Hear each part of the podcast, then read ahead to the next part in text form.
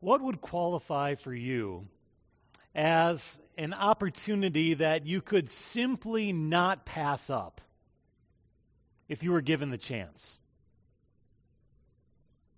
Tickets to Sunday's NFC Championship game at Lambeau Field? A three minute shopping spree at your favorite store, perhaps? A parent, a friend, grabbing you on a warm summer evening and saying, Hey, let's go grab some ice cream. The chance to spend an afternoon with your favorite celebrity or perhaps a public figure you really respect. Perhaps some of you can think back to the moment when the person you really liked finally asked you out on that date. You'll clear the calendar, you'll do anything it takes to make it happen. Of course, President Biden was sworn into office, and we're hearing news of the folks that he is choosing to join him in his cabinet. I suppose if you had political aspirations, receiving such a nod would also qualify as one of those opportunities that you couldn't refuse. When such a moment comes along, one of those clear, can't refuse moments, how long does it take you to make up your mind? Not very long. The opportunity is so compelling that deliberation isn't even necessary. Today, such an offer comes to Simon and Andrew, to James and to John.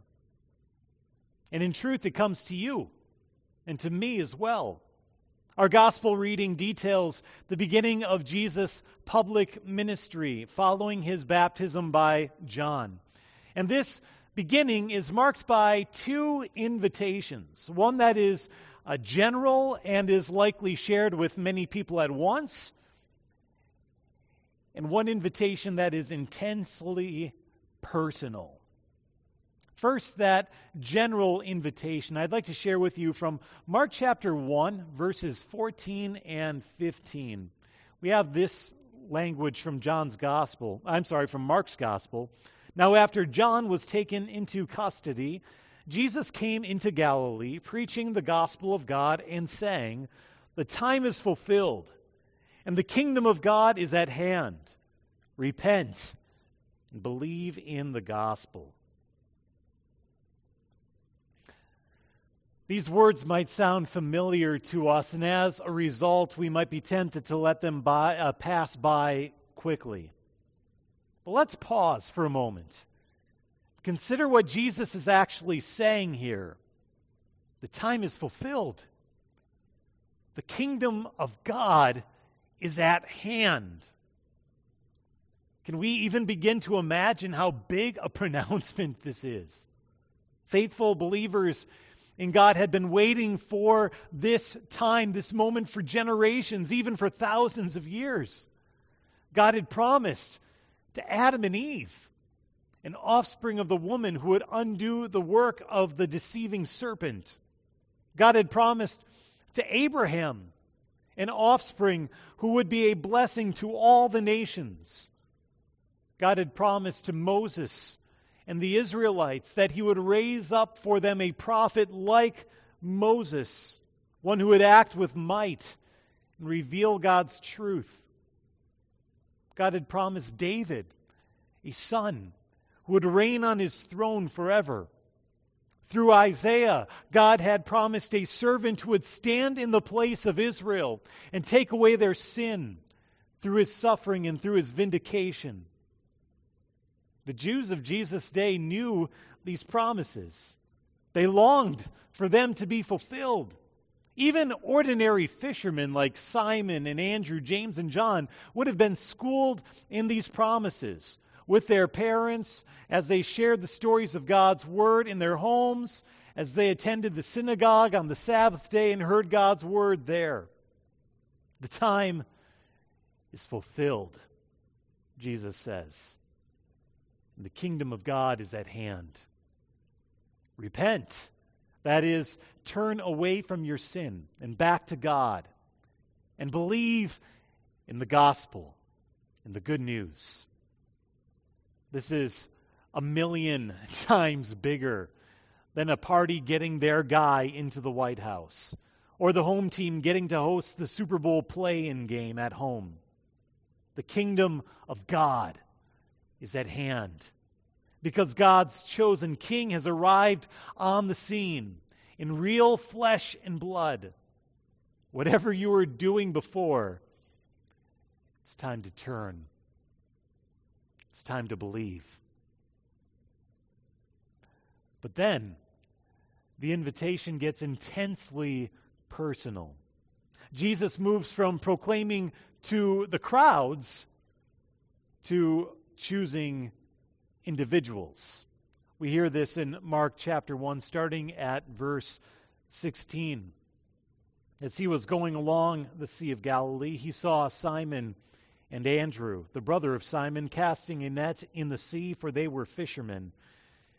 And Jesus said to them, Follow me, and I will have you become fishers of people. Immediately they left their nets and followed him.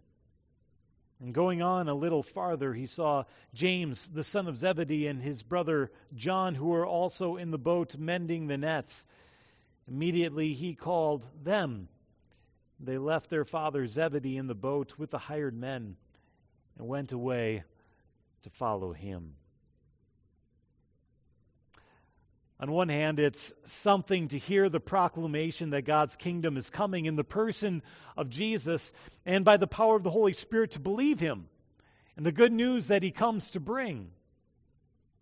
But with this next call, the call that Jesus extends to these four men who are out there on the water, all of life is reoriented livelihoods are left behind as a new opportunity is embraced. Follow me. They didn't know it yet. But this calling would bring with it suffering and deep sadness at times.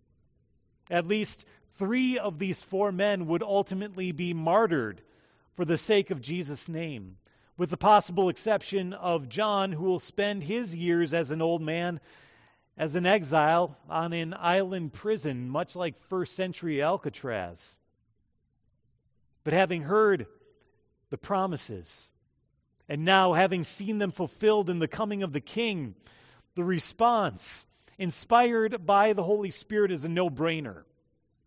Immediately, they left their nets and followed him. Now, to be fair, not everyone responds to the call of Jesus in the exact same way in the Gospels. On one occasion, we hear of Jesus calling someone to follow him, but he wants to wait. He wants to wait until his mother and father have passed away, and then he will go and follow Jesus. On another occasion, Jesus meets with a rich young man who wants to know what is necessary for him to inherit eternal life after running through the commandments Jesus says, One thing you lack, go, sell everything you have, and give to the poor, and you will have treasure in heaven. Then come, follow me. And we're told that that young man leaves sad because he has great possessions. I think we can relate to those guys. We too have complicated family entanglements. We too have it pretty comfortable by the world's standards. Jesus comes along. He says, Follow me.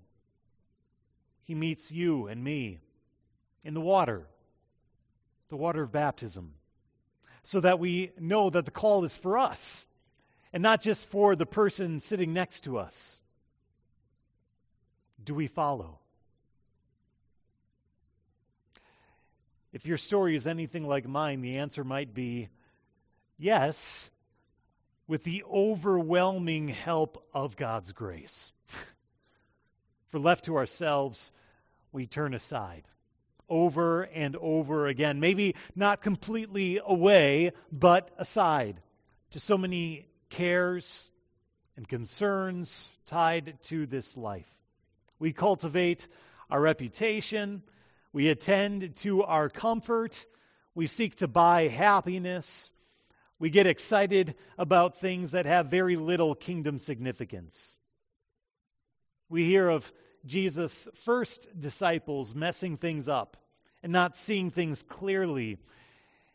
And as we hear those stories, we breathe a sigh of relief. For if Jesus stuck with them, perhaps he'll stick with us. And he will. For to follow him is not just to strive and to suffer for his sake, but also to know his forgiveness. For when we fail, his power. For when we are weak, his presence. For when we feel alone, and his peace. When we're overwhelmed we feel like things are falling apart. He calls us to follow, not as one who has callous disregard of those who follow him, but as a shepherd calls his sheep to follow after him. And with the call comes a promise.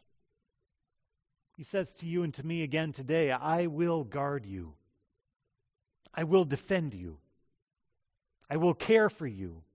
I will give my life that you may live. And I will never leave you. So do not be afraid. Follow me. Learn from my wisdom. Experience my love. Witness my courage as I testify to the truth. Experience my surprising humility and see my power. My power over temptation, power over sickness, power over evil, power over death and the grave. Follow me. Follow me, Jesus says again to you and to me today. Your life will never be the same. And that's good. because you were made for something far better than the world is able to offer. You were made for life with Him. So may God bless us to hear the Savior's voice and to embrace His call anew today. In the name of Jesus, Amen. Now may the peace of God, which surpasses all understanding, guard and keep our hearts and minds today and always in Christ Jesus the one who calls. Amen.